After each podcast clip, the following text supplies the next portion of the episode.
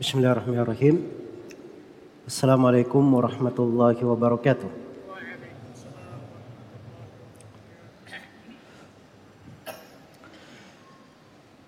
الحمد لله رب العالمين حمدا يليق بجلاله وعظمته أشهد أن لا إله إلا الله وحده لا شريك له لا شريك له في ربوبيته والوهيته واسمائه وصفاته واشهد ان محمدا عبده ورسوله سيد الانبياء والمرسلين خير بريته صلى الله عليه وعلى اله وصحابته وسلم تسليما كثيرا اما بعد kaum muslimin dan muslimat Jemaat Tablik Akbar yang saya hormati dan saya muliakan. Alhamdulillah sebuah kebahagiaan untuk saya pada malam hari ini kita berjumpa di masjid ini dalam sebuah tema yang sangat penting. Sebuah makna yang sangat agung yang harusnya dijaga dan dipelihara oleh setiap warga negara dan dia berbangga dengan hal tersebut. Karena itu sebagaimana yang disebutkan bahwa momentum 17 Agustus ini hari kemerdekaan Republik Indonesia itu adalah hal yang besar dan harusnya kita kenal sebagai sebuah nikmat bukan sembarang nikmat. Banyak dari negara-negara mereka itu dimerdekakan. Diberi kemerdekaan cuma-cuma. Tetapi kita bangsa Indonesia ini itu memperoleh kemerdekaan dengan perjuangan dengan aliran darah pengorbanan dari para pahlawan dan orang-orang yang menghendaki kebaikan dan kebersamaan serta kesatuan negeri ini. Karena itulah kemerdekaan ini hendaknya dimaknai sebagaimana mestinya. Agar supaya kita mengenal besarnya nikmat dan mengenal hakikat dari kehidupan. Apalagi seorang muslim yang dia punya keterkaitan kepada Allah Subhanahu wa taala dan terhadap agamanya. Ada kewajiban-kewajiban di dalam kehidupannya. Ada pintu-pintu agama. Pintu-pintu ketaatan pada bumi yang dia pijak, pada negeri yang dia tempati, dan pada karunia-karunia Allah Subhanahu wa taala berikan kepadanya.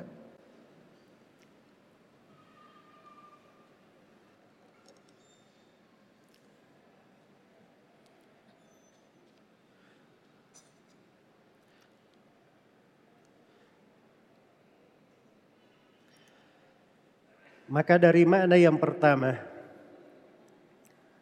yang hendaknya kita ingat bagi seorang hamba yang ingin merdeka dengan sebenar-benar kemerdekaan adalah dia mensyukuri nikmat Allah Subhanahu wa taala. Karena kesyukuran terhadap nikmat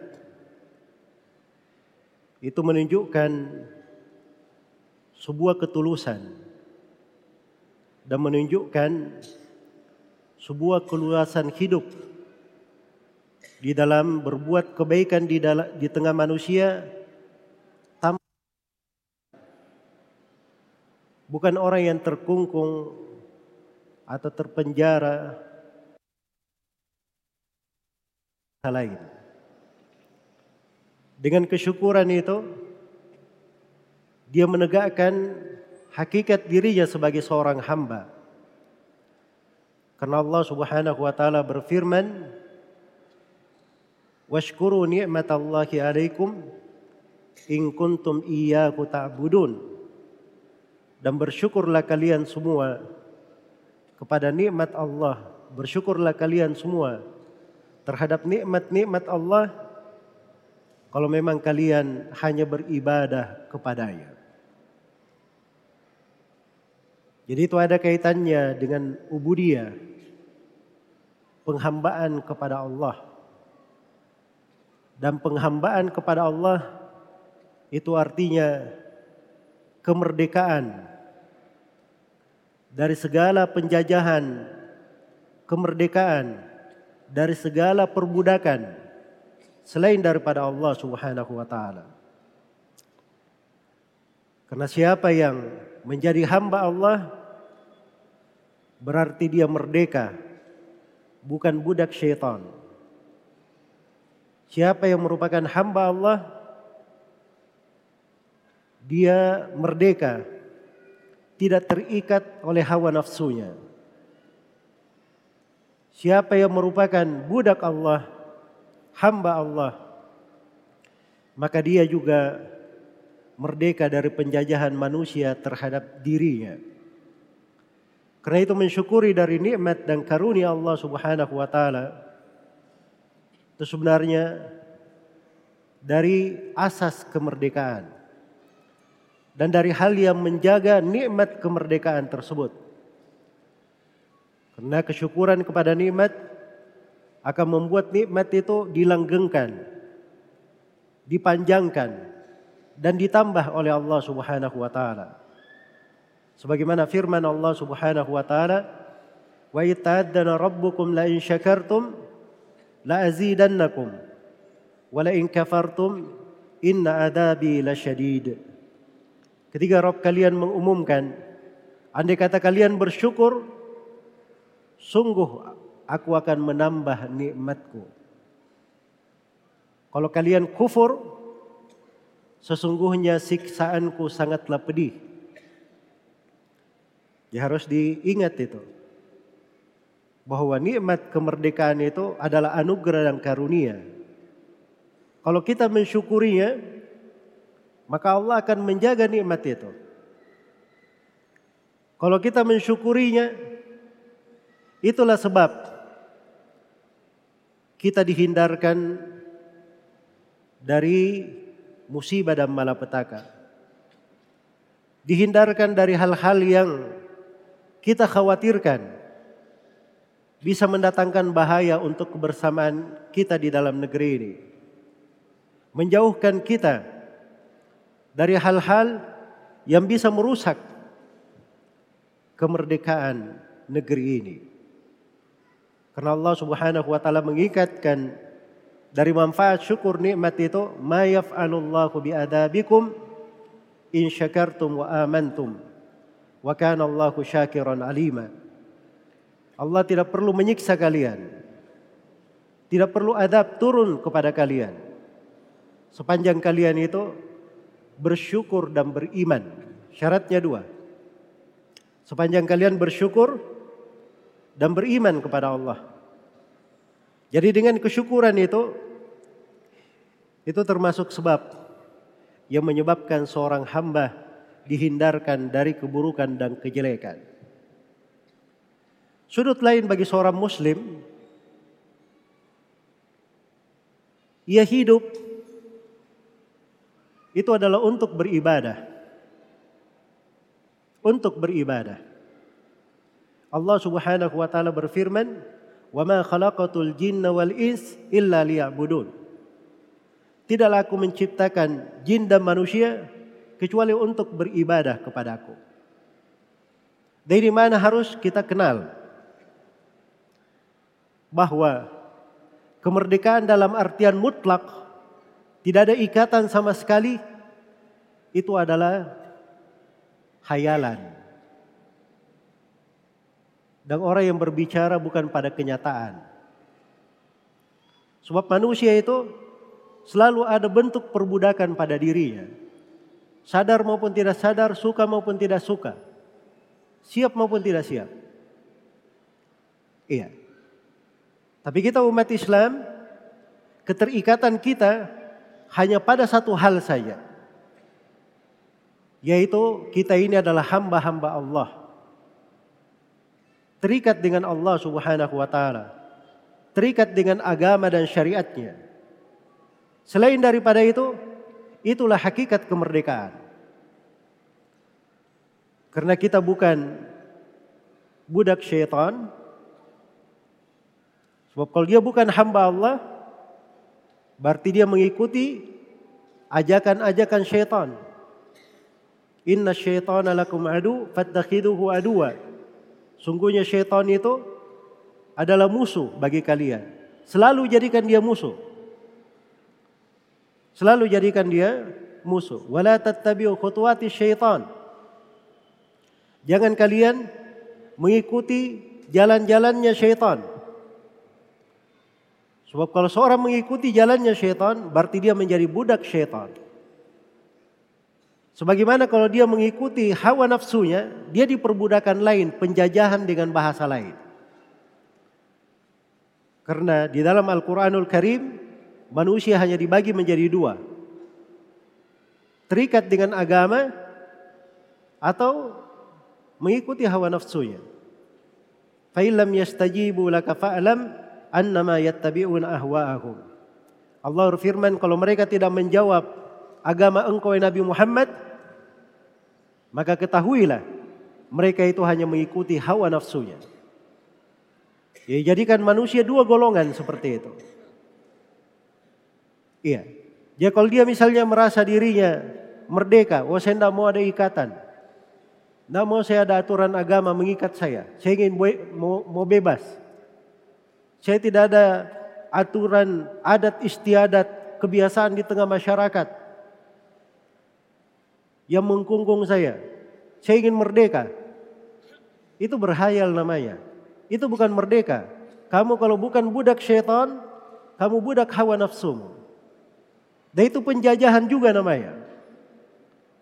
Kemerdekaan itu adalah di dalam beribadah kepada Allah Subhanahu wa taala. Terikat dengan agama dan syariatnya. Ketika seorang terikat dengan agama dan syariat Allah, maka dia pasti akan merdeka di dalam kehidupan dunianya.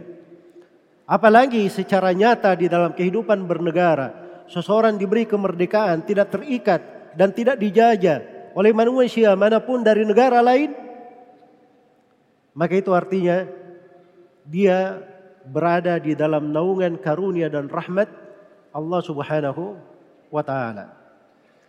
Maka harus dipahami bahwa beribadah kepada Allah Subhanahu wa taala itu itulah yang membawa seorang hamba kepada hakikat kemerdekaannya. Iya. Dengan mengenal agamanya, mengenal keterikatannya dengan agamanya, dia bisa memahami bahwa kemerdekaan itu adalah nikmat yang harus dia syukuri. Nikmat yang harus dia jaga. Kemerdekaan yang harus dia pelihara. Itu dari manfaat keterikatan dengan agama. Dengan keterikatannya dengan agama, dia akan berusaha menjadi manusia di mana ada bumi yang dia pijak, ada langit yang meneduhi, dia berberkah untuk manusia. Membawa manfaat dan kebaikan untuk orang-orang. Karena jangan disangka ya kita hidup di dunia ini tidak ada pertanggungjawabannya. Kita melangkah di atas punggung bumi ini tidak ada hitungannya. Bumi akan bersaksi. Langit akan bersaksi tentang apa yang kita lakukan di dalam kehidupan ini. Karena itu di dalam Al-Quran dikatakan tentang bumi pada hari kiamat, Yawma idin tuhaddithu akhbaraha. Pada hari itu bumi akan bercerita berita-berita yang terjadi di atasnya. Apa saja yang terjadi di atasnya. Orang yang berbuat kebaikan, kejelekan akan bercerita bumi itu. Iya. Sebagaimana langit itu Disebutkan di dalam Al-Quran ketika Fir'aun dan bala tentaranya dibinasakan oleh Allah. Allah berfirman, Fama bakat alaihi sama wal ard. Kematian mereka itu tidak pernah ditangisi oleh langit dan bumi. menunjukkan bahwa ada kematian sebagian manusia, mungkin langit dan bumi menangisinya, bersedih.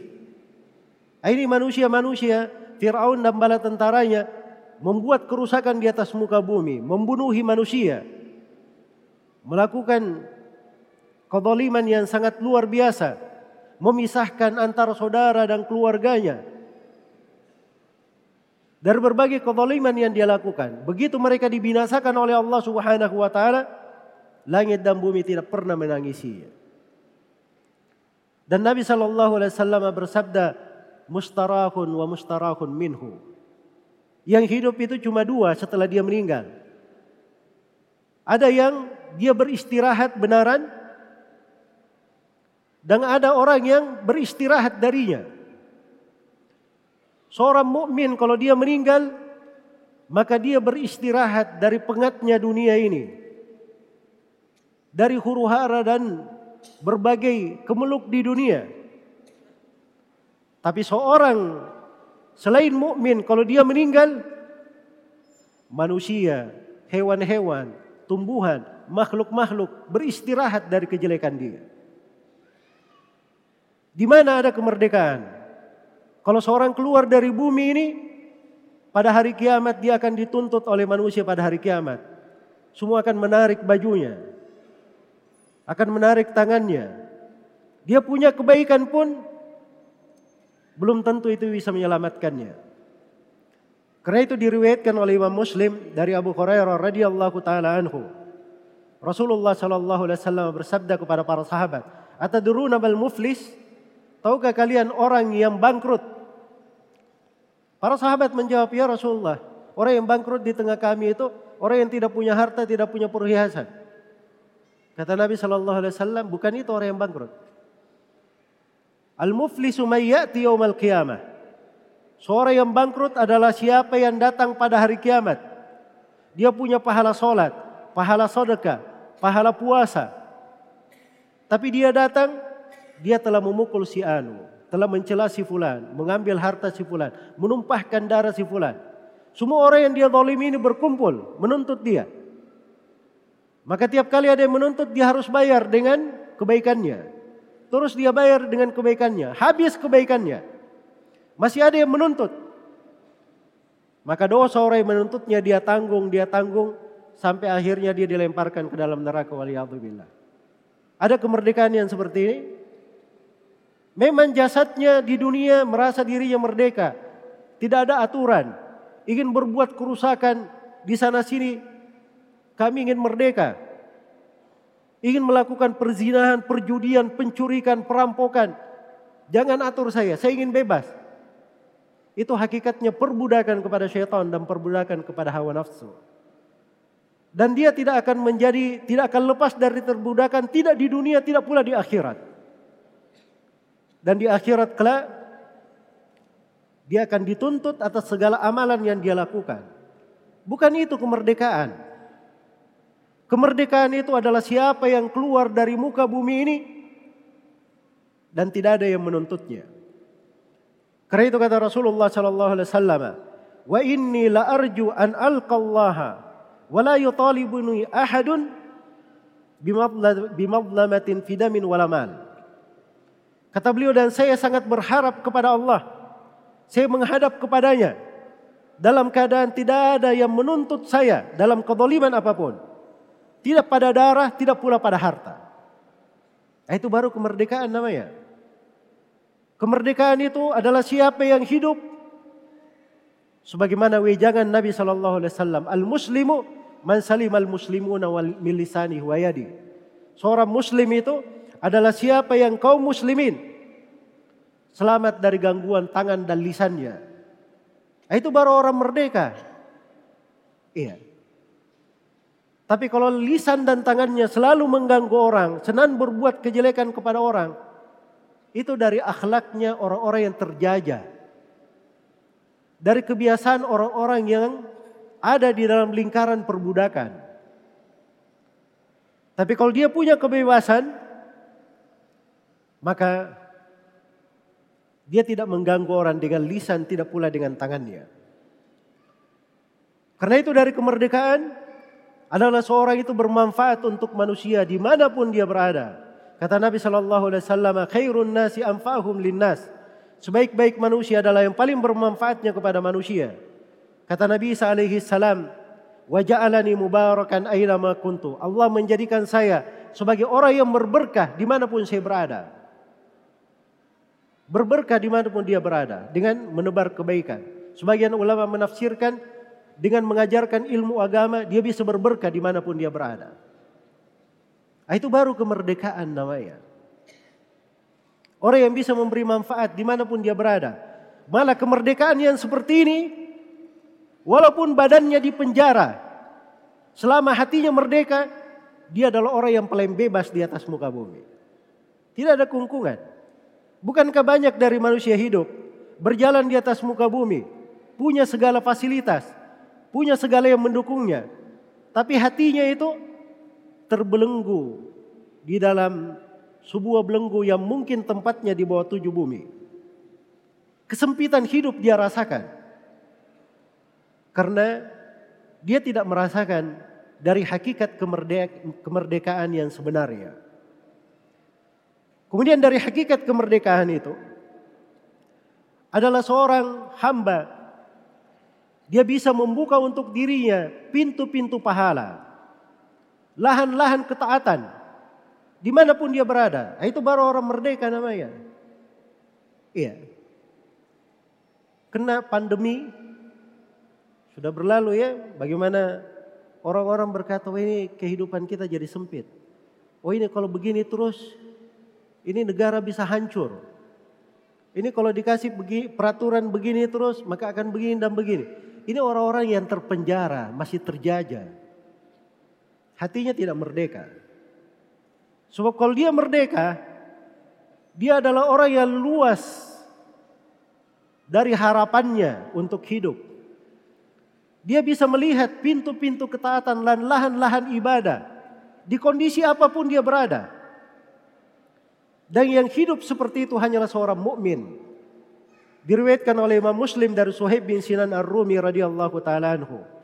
Rasulullah sallallahu alaihi wasallam bersabda, "Ajaban li amril mu'min, inna amrahu kullahu lahu khair, wa laysa dhalika li ahadin lil mu'min. In asabathu sarra syakar fakana khairan lah, wa in asabathu dharra sabar fakana khairan lah." Sangat menakjubkan perkara seorang mukmin itu. Seluruh perkaranya adalah kebaikan. Di kondisi apa pun dia, dia selalu dapat yang terbaik. Itu seorang mukmin. Kalau dia ditimpa musibah, eh, dapat kesenangan, dapat nikmat, dia bersyukur. Pintu syukur ibadah, kebaikan untuk dia.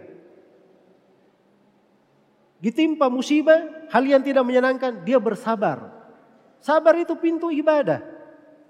Ketaatan juga. Apa bedanya? Ada pandemi, tidak ada pandemi, kita sama-sama beribadah kepada Allah. Ada pintu ibadah. Iya. Ada pintu ibadah. Baik. Karena itulah pintu ibadah itu orang yang merdeka itu adalah orang yang selalu terbuka untuk dirinya pintu-pintu ibadah. Dan dari kemerdekaan itu dia pasti akan menjaga kebersamaan di dalam negerinya menjaga kesatuan dan kebersamaannya. Dan ini pembahasan sangat penting sekali untuk memaknai arti kemerdekaan. Sebuah syariat yang merupakan ruh agama. Karena agama ini itu dibangun di atas dasar al-jamaah wal ijtima' kebersamaan di dalam sebuah negeri dipimpin oleh kepala negara dan di dalam kesatuan. Dan Islam itu adalah lawan dari al-furqa wal iftiraq. Lawan dari perpecahan. Dan apa yang membelah, memecah belah manusia. Dan ini dari pokok agama disepakati oleh para ulama tidak ada silam pendapat di dalamnya. Karena itu kemerdekaan yang hakiki adalah siapa yang mengajak kepada kebersamaan tersebut. pemimpin itu disyariatkan keberadaannya di dalam agama karena itu adalah sebab kebersamaan mereka. Makanya ketika Nabi Shallallahu Alaihi Wasallam meninggal, itu tidak dikebumikan, tidak dikuburkan jasad beliau yang mulia sebelum umat Islam menetapkan seorang pemimpin, khalifah yang menggantikannya. Karena menguburkan atau karena karena memilih seorang khalifah itu lebih wajib daripada menguburkan jasad Nabi Shallallahu Alaihi Wasallam. Dia itu disepakati oleh para sahabat. Karena itu tidak ada silam pendapat di tengah para sahabat tentang hal tersebut. Iya. Karena itu bukan dari arti kemerdekaan. Kalau seorang itu hidup di negerinya, tapi kerjanya mencaci pemerintahnya, mencela para pemimpinnya. Dan itu bukan hal yang menjaga kebersamaan. Dan juga bukan juga bukan pula hal yang dicintai dan diridhai di dalam agama kita. Bahkan Allah Subhanahu wa taala berfirman wa atasimu bihablillahi jami'an wa la tafarraqu Berpegang teguhlah kalian semua dengan tali Allah dan jangan kalian berpecah belah. Dan Allah firman innal ladzina farraqu dinahum wa kanu syi'a lasta minhum fi syai. Sungguhnya orang-orang yang memecah belah agamanya dan mereka berkelompok-kelompok. Engkau Nabi Muhammad tidak termasuk dari mereka. Dan Allah Subhanahu wa taala berfirman wala takunu minal musyrikina minal ladzina farraqu dinahum wa kanu syi'a wa kullu hizbin bima ladaihim farihun. Jangan kalian termasuk dari kaum musyrikin. Dari orang-orang yang memecah belah agamanya sampai mereka berkelompok-kelompok. Setiap kelompok merasa bangga dengan apa yang ada di dalam yang ada pada dirinya. Karena itu Nabi Shallallahu Alaihi Wasallam bersabda Isma wa lil amir. Dengar dan taat kepada pemimpin. Wa yunduri baduhruka wa ukhidha maluka. Walaupun pemimpin itu memukul punggungmu, mengambil hartamu dengar dan taat. Sebab kalau dia berlaku zalim, itu kezaliman pada dirinya sendiri. Tapi kalau kita membangkang kepada pemimpin, memberontak padanya, maka bahayanya akan menimpa banyak orang. Karena itu dari akal sehat, tidak boleh mengorbankan kemaslahatan banyak orang gara-gara dia dendam kepada satu orang. Makanya disepakati oleh imam empat dan selainnya. Kalau ada penguasa muslim walaupun dia zalim, kewajiban kita adalah bersabar. Tidak boleh melakukan kudeta terhadapnya. Dan dari kemerdekaan itu, dia selalu melihat pada kebersamaan terdapat kekuatan. Pada kebersamaan itulah yang menjaga kemerdekaannya. Tapi perpecahan itu akan mengembalikan manusia ke dalam bentuk penjajahan walaupun dengan nama yang lain. Adalah sebab kelemahan yang bisa melemahkan, melemahkan barisan mereka. Karena itulah menjaga kebersamaan itu dari ciri kemerdekaan cara berpikir seorang hamba yang merdeka. Seorang hamba yang tahu akan arti kebahagiaan di dalam hidupnya. Rasulullah sallallahu alaihi wasallam bersabda thalathun la yagillu alaihinna qalbun mri'in muslim. Ada tiga perkara yang hati seorang muslim itu tidak akan membawa hasad, tidak membawa penyakit kalau tiga hal ini ada pada dia. Yang pertama ikhlasul amali lillah. Mengikhlaskan amalan untuk Allah. Yang kedua, wa taati ulatil amr. Taat kepada para pemimpin. Dan yang ketiga kata beliau waluzumu jama'atihim dan komitmen di atas jamaah mereka. Faina jama'atuhum tuhitu min waraihim. Karena kebersamaan mereka ini itu bagikan pagar yang akan membentengi mereka. Itulah hakikat dari kemerdekaan. Dari, dari hakikat kemerdekaan itu, adalah seorang hamba gemar mengadakan perbaikan, anti kerusakan. Al-islah dan adamul fasad. Dan ini adalah jalannya para nabi dan para rasul. Orang-orang yang termulia dari makhluk-makhluk Allah. Orang-orang yang diutus oleh Allah untuk membebaskan manusia dari perbudakan terhadap dirinya dan perbudakan terhadap syaitan. Supaya mereka menjadi hamba-hamba Allah yang merdeka. Para nabi dan para rasul disebutkan di berbagai tempat dalam Al-Quran. Ucapan mereka. Di antaranya disimpulkan di surah Al-A'raf. Wala tufsidu fil ardi ba'da islahiha. Jangan kalian berbuat kerusakan di atas muka bumi setelah bumi itu diperbaiki. Setelah bumi itu diperbaiki. Ayat ini punya kandungan makna yang mendalam. Jangan kalian berbuat kerusakan di atas muka bumi. Setelah bumi itu diperbaiki oleh Allah. Ini memberi kepada kita kekhawatiran. Kalau ada yang berbuat kerusakan di atas muka bumi, hati-hati. Allah sudah memperbaiki bumi ini. Lancang sekali kamu buat kerusakan di atas bumi yang Allah sendiri yang memperbaikinya. Bagaimana bumi itu diperbaiki oleh Allah? Dengan diutusnya para nabi dan para rasul. Diturunkannya kitab-kitab. Dibuat bumi itu menjadi bumi yang baik, bisa dimanfaatkan. Huwallazi ja'ala lakumul arda Huwallazi ja'ala lakum ma fil ardi jami'a. Dialah Allah yang membuat segala yang di bumi itu untuk kalian kalian bisa manfaatkan. Maka siapa yang berbuat kerusakan di atas muka bumi ini dengan mengadakan perpecahan, mengadakan dosa dan maksiat, pembangkangan terhadap perintah Allah Subhanahu wa taala. Siapa yang siapa yang berbuat kerusakan di atas muka bumi ini? Dengan melakukan pembunuhan, dengan melakukan peledakan, dengan melakukan hal-hal yang melayangkan jiwa manusia. Siapa yang berbuat dia kerusakan di atas muka bumi ini? Dengan menghilangkan keamanan, memporak-porandakan ketentraman, ini semuanya masuk ke dalam orang yang merusak bumi. Dan orang-orang yang merusak itu di dalam Al-Quran, di awal Al-Quran disebut itu ciri kaum munafikin. Setelah itu masuk ke beberapa lembar di sifat orang Yahudi itu cirinya orang-orang Yahudi.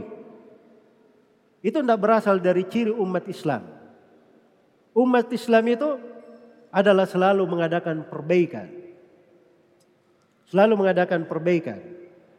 Dia lihat di negerinya apa yang bermanfaat untuk mereka. Maka dia kembangkan potensi itu. Dia buat hal yang bermanfaat bagi manusia. Ada hal yang dirusak oleh orang-orang. Dia jaga pintu-pintu kerusakan itu. Jangan dibiarkan orang-orang yang berbuat kerusakan. Oh LGBT nggak apa-apa itu. Di sekarang masa kita harus toleransi. Iya. Jangan terlalu apa namanya? Kalau bicarakan LGBT itu itu artinya kita ini terlalu keras sama orang, tidak menghargai pendapat orang lain. Ini cara berpikir sebagian orang nggak tahu bagaimana cara berpikirnya. Ini kita sudah mau jatuh di jurang ini ya, sudah mau jatuh di jurang. Kita diinjak jatuh di jurang. Terus ada yang teriaki, eh pengertian saja, maafkan saya. Gak usah kamu ini, hargai pendapat dia. Jadi pendapatnya menendang kita, ingin mencelakakan kita di dalam negeri kita. Berbuat kerusakan di negeri kita. Terus kita katakan, oh biarkan saya hargai pendapatnya. Itu nggak masuk di akal. LGBT itu hewan pun tidak ada yang melakukannya, maaf ya. Pernah dapat ada hewan ada hewan gay begitu? Hah? Tidak ada hewan itu. Kambing datangi kambing jantan, kambing jantan, kambing betina, kambing betina. Hewan saja tidak ada. Makanya kepada kaumnya Nabi Lot itu dikatakan mereka itu melakukan fahisha ma sabaqakum biha min ahadin minal alamin kekejian yang tidak pernah dilakukan oleh siapa pun dari semesta alam. tidak di alam manusia, tidak di alam jin, tidak di alam hewan, alam apa pun tidak ada yang melakukannya. Cuman kalian yang melakukannya. Iya. Kerusakan seperti ini nggak bisa dibiarkan. Harus ditegur. Menegurnya itu itulah dari menjaga kebersamaan namanya. Mengadakan perbaikan. Demikian pula tidak boleh dibiarkan dari perbuatan-perbuatan yang mengarah kepada dosa. Tapi ingat, di sebuah negeri itu tidak ada namanya main hakim sendiri. Tidak ada namanya main hakim sendiri. Ya kalau yang melakukan main hakim sendiri, pergi menyegel tempat-tempat perjudian pezinahan, dia sendiri yang menyegelnya, kelompoknya, itu adalah hal yang diharamkan. Tidak ada di dalam agama itu main hakim sendiri. Apa gunanya pemerintah? Apa gunanya buku di dalam syariat Islam kita? Satu perpustakaan khusus hukum tata negara. Mengatur bahwa hukum-hukumnya seperti itu harus dijalankan oleh pemerintah, pemimpin. Bagaimana jadinya sebuah negeri kalau ada kelompok ormas ingin bertindak seperti negara? Hancur negara itu. Karena itu harus diketahui setiap orang itu kalau dia ingin hidup merdeka dengan sebenarnya jangan dia perturutkan hawa nafsunya. Setiap orang itu ada fungsinya masing-masing, ada wewenangnya. Pada yang memiliki wewenang untuk merubah secara umum, berikan wewenang itu kepadanya. Itu tugasnya pemerintah. Dan siapa yang mewakili pemerintah di situ? Baik di aparat keamanannya atau penegak hukumnya atau yang semisal dengannya. Iya. Maka itu semuanya dari jenis mengadakan perbaikan dan anti kerusakan. Dan ini sifat orang yang merdeka. Kalau orang yang terjajah itu, ya seperti itu orang terjajah. Dia tidak ada aturan, maunya berkelahi terus, ribut terus, perpecahan. Ya. Ingin terjadi kerusakan. Buat dosa dan maksiat nanti turun musibah dan malapetaka. Menghancurkan negeri. Tapi seorang yang merdeka adalah siapa yang selalu mengadakan perbaikan. Dan dia menghindarkan negerinya dari segala bentuk kerusakan. Kemudian dari bentuk kemerdekaan adalah menjaga keamanan dan ketentraman di dalam negeri. Nah, itu baru orang merdeka. So kalau dia suka kekacauan, kerusuhan, ribut-ribut, itu watak-watak orang yang biasa menjajah atau orang yang terjajah. Iya. Tapi kalau dia merdeka, dia senang ketenangan. Dia senang keamanan. Dia mendukung aparatur keamanan di dalam menciptakan keamanan di dalam negeri tersebut. Dan Alhamdulillah kita punya dari perangkat keamanan bekerja 24 jam di negeri ini. Kita ada Polri, ada TNI. Dan yang bertugas di situ adalah anak-anak bangsa ini juga. Orang-orang yang cinta kepada negerinya. Maka harusnya keamanan itu menjadi tanggung jawab kita bersama. Dan kita bantu dari aparatur keamanan yang memang menjaga dari keamanan tersebut. Dan jangan mengadakan dan jangan membuat orang itu menjadi heboh. Walaupun dengan sekadar berita. Sekarang ini sering ada berita bikin heboh. Kepanikan di sana sini. Ah, ini hati-hati ya, itu namanya menghilangkan keamanan juga. Itu menghilangkan keamanan. Karena itu dalam Al-Quran dikatakan, Innal ladina yuhibbuna an tashi'al fahishatu fil ladina amanu lahum adabun alim. Sungguhnya orang-orang yang senang kekejian itu tersebar di tengah orang yang beriman, untuknya siksaan yang pedih. Dan Nabi Shallallahu Alaihi Wasallam bersabda di dalam hadits Abu Hurairah yang diriwayatkan oleh Imam Al Bukhari dan Imam Muslim. Kata beliau sallallahu alaihi wasallam, iya. Man qala kalimatan la yatabayyanu fiha yazillu biha ila an-nar ab'ada ma bainal masyriq wal maghrib. Siapa yang berucap sebuah kalimat dan kalimat ini belum dia tabayyun, belum dia cross check padanya. Sudah dia sebarkan kalimat itu. Maka kalimat ini mungkin saja akan menyeret dia ke dalam neraka sejauh timur dan barat. Sejauh timur dan dan barat. Karena itu seorang muslim dia itu adalah orang yang selalu berdamai. cinta kepada negerinya, membawa kebaikan di dalam negerinya. Kalau misalnya pada pemerintahnya ada kekurangan, ya, semua manusia ada kekurangan. Siapa yang tidak ada kekurangannya? Kewajiban kita adalah membantu. Makanya disepakati oleh ahli sunnah di buku-buku akidah bahwa kita wajib untuk mendoakan kebaikan kepada penguasa. Kita doakan penguasa kita menjadi penguasa yang baik, orang-orang yang salih, dibantu di dalam amalannya, diberi pendamping-pendamping yang salih yang bisa membantu mereka dalam menciptakan keamanan. Dan itu ada di buku-buku akidah, dibaca oleh khotib-khotib di mimbar Jumat. Makanya dahulu itu, masa dahulu, kalau ada orang yang mendoakan kejelekan untuk penguasa, itu ciri orang yang menyimpang pemikirannya di masa dahulu. Tapi kalau di masa sekarang, masya Allah ya, kalau mimbar Jumat tidak tidak mengkritik pemerintah itu tidak seru itu, khotibnya kurang bagus.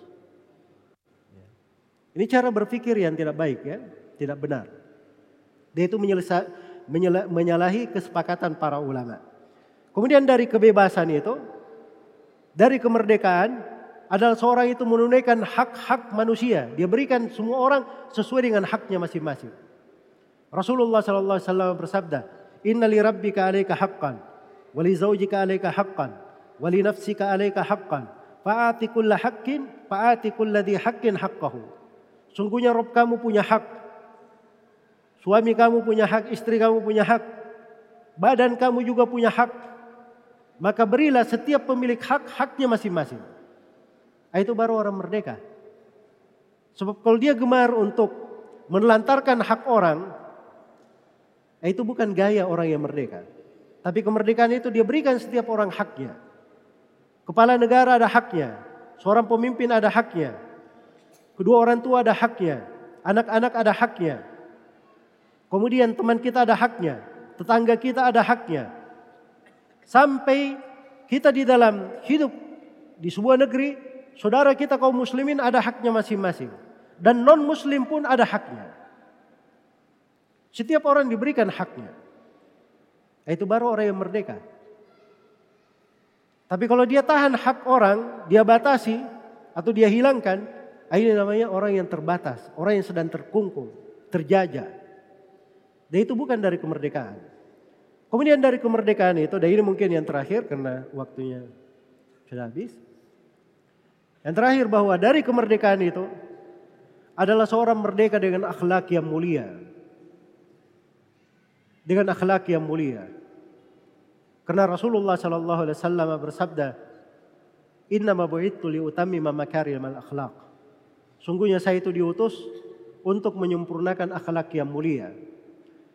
Dan ketika Nabi Shallallahu Alaihi Wasallam jelaskan kebajikan, kata beliau albirru husnul khuluq. Kebajikan itu seluruhnya pada akhlak yang mulia.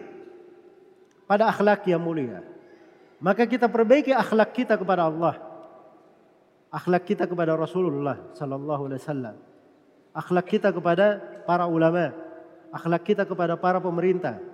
Akhlak kita kepada saudara-saudara kita, kepada kedua orang tua kita, akhlak kita kepada tetangga kita, akhlak kita kepada sesama warga negara.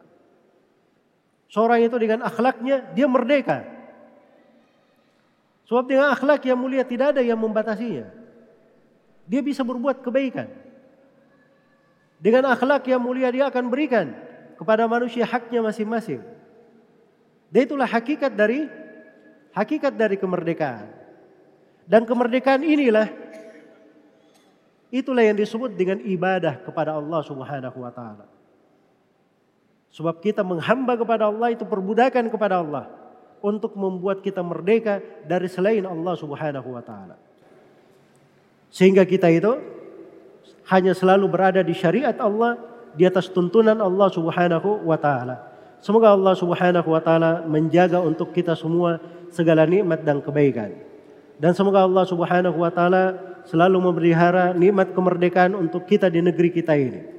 Dan semoga Allah Subhanahu wa taala selalu memberikan kebaikan dan taufiknya kepada presiden kita, kepada wakilnya dan kepada seluruh tokoh-tokoh dan ke para pemimpin di negeri ini agar supaya bisa berbuat kebaikan di negeri kita. Dan semoga Allah menjaga negeri ini, memeliharanya, dan siapa yang menghendaki keburukan di negeri ini, perpecahan padanya, semoga perbuatannya itu menjadi sebab kebinasaan dia sendiri. Dan semoga Allah Subhanahu wa taala selalu menguatkan kita semua di atas petunjuk, di atas Islam dan di atas sunnah Rasulullah sallallahu alaihi wasallam di kehidupan dunia ini, di kehidupan akhirat, di sakaratul maut, di alam kubur dan tatkala kita semua menghadap kepada Allah Subhanahu wa taala, innahu waliyu dzalika wal qadiru alaih. Sebagaimana Allah Subhanahu wa taala yang memudahkan kita berjumpa di tempat yang baik ini di masjid yang mulia ini, saya bermohon kepada Allah Subhanahu wa taala semoga kita semua selalu dikumpulkan di atas kebaikan di dunia ini dan semoga kita semua dikumpulkan oleh Allah kelak di kemudian hari di sorganya yang penuh dengan kenikmatan. Innahu waliyu dzalika wal qadiru alaih. Dan saya berterima kasih kepada semua pihak yang menjadi sebab terselenggaranya acara ini secara khusus kepada Pemda Kabupaten Sidrap beserta seluruh jajarannya atas kebaikannya di dalam memfasilitasi dan di dalam memudahkan kegiatan ini dan juga kepada seluruh pihak dan perangkat keamanan kita di kabupaten ini. Semoga Allah Subhanahu wa taala membalas kebaikan untuk mereka dengan sebesar-besarnya dan semoga Allah Subhanahu wa taala memberikan kebaikannya kepada takmir masjid atas kesempatan kita di masjid ini dan seluruh teman-teman yang menjadi sebab terselenggaranya acara ini dan juga kepada seluruh hadirin dan hadirat atas kehadirannya. Semoga Allah Subhanahu wa taala menjadikan kebersamaan kita ini sebagai kebersamaan yang dirahmati, membawa pahala dan kebaikan untuk kita semua, menjadi bekal amalan yang salih untuk kita di dunia dan semoga itu semua bisa menjadi sebab kita bersama kelak di kemudian hari di akhirat. Innahu waliyyu dzalika wal qadiru alaih dan saya mohon maaf atas segala macam kekurangan. Subhanakallahumma wa bihamdik. Asyhadu an la ilaha illa anta. Astaghfiruka wa atubu ilaik. Walhamdulillahi rabbil alamin. Wassalamu alaikum warahmatullahi wabarakatuh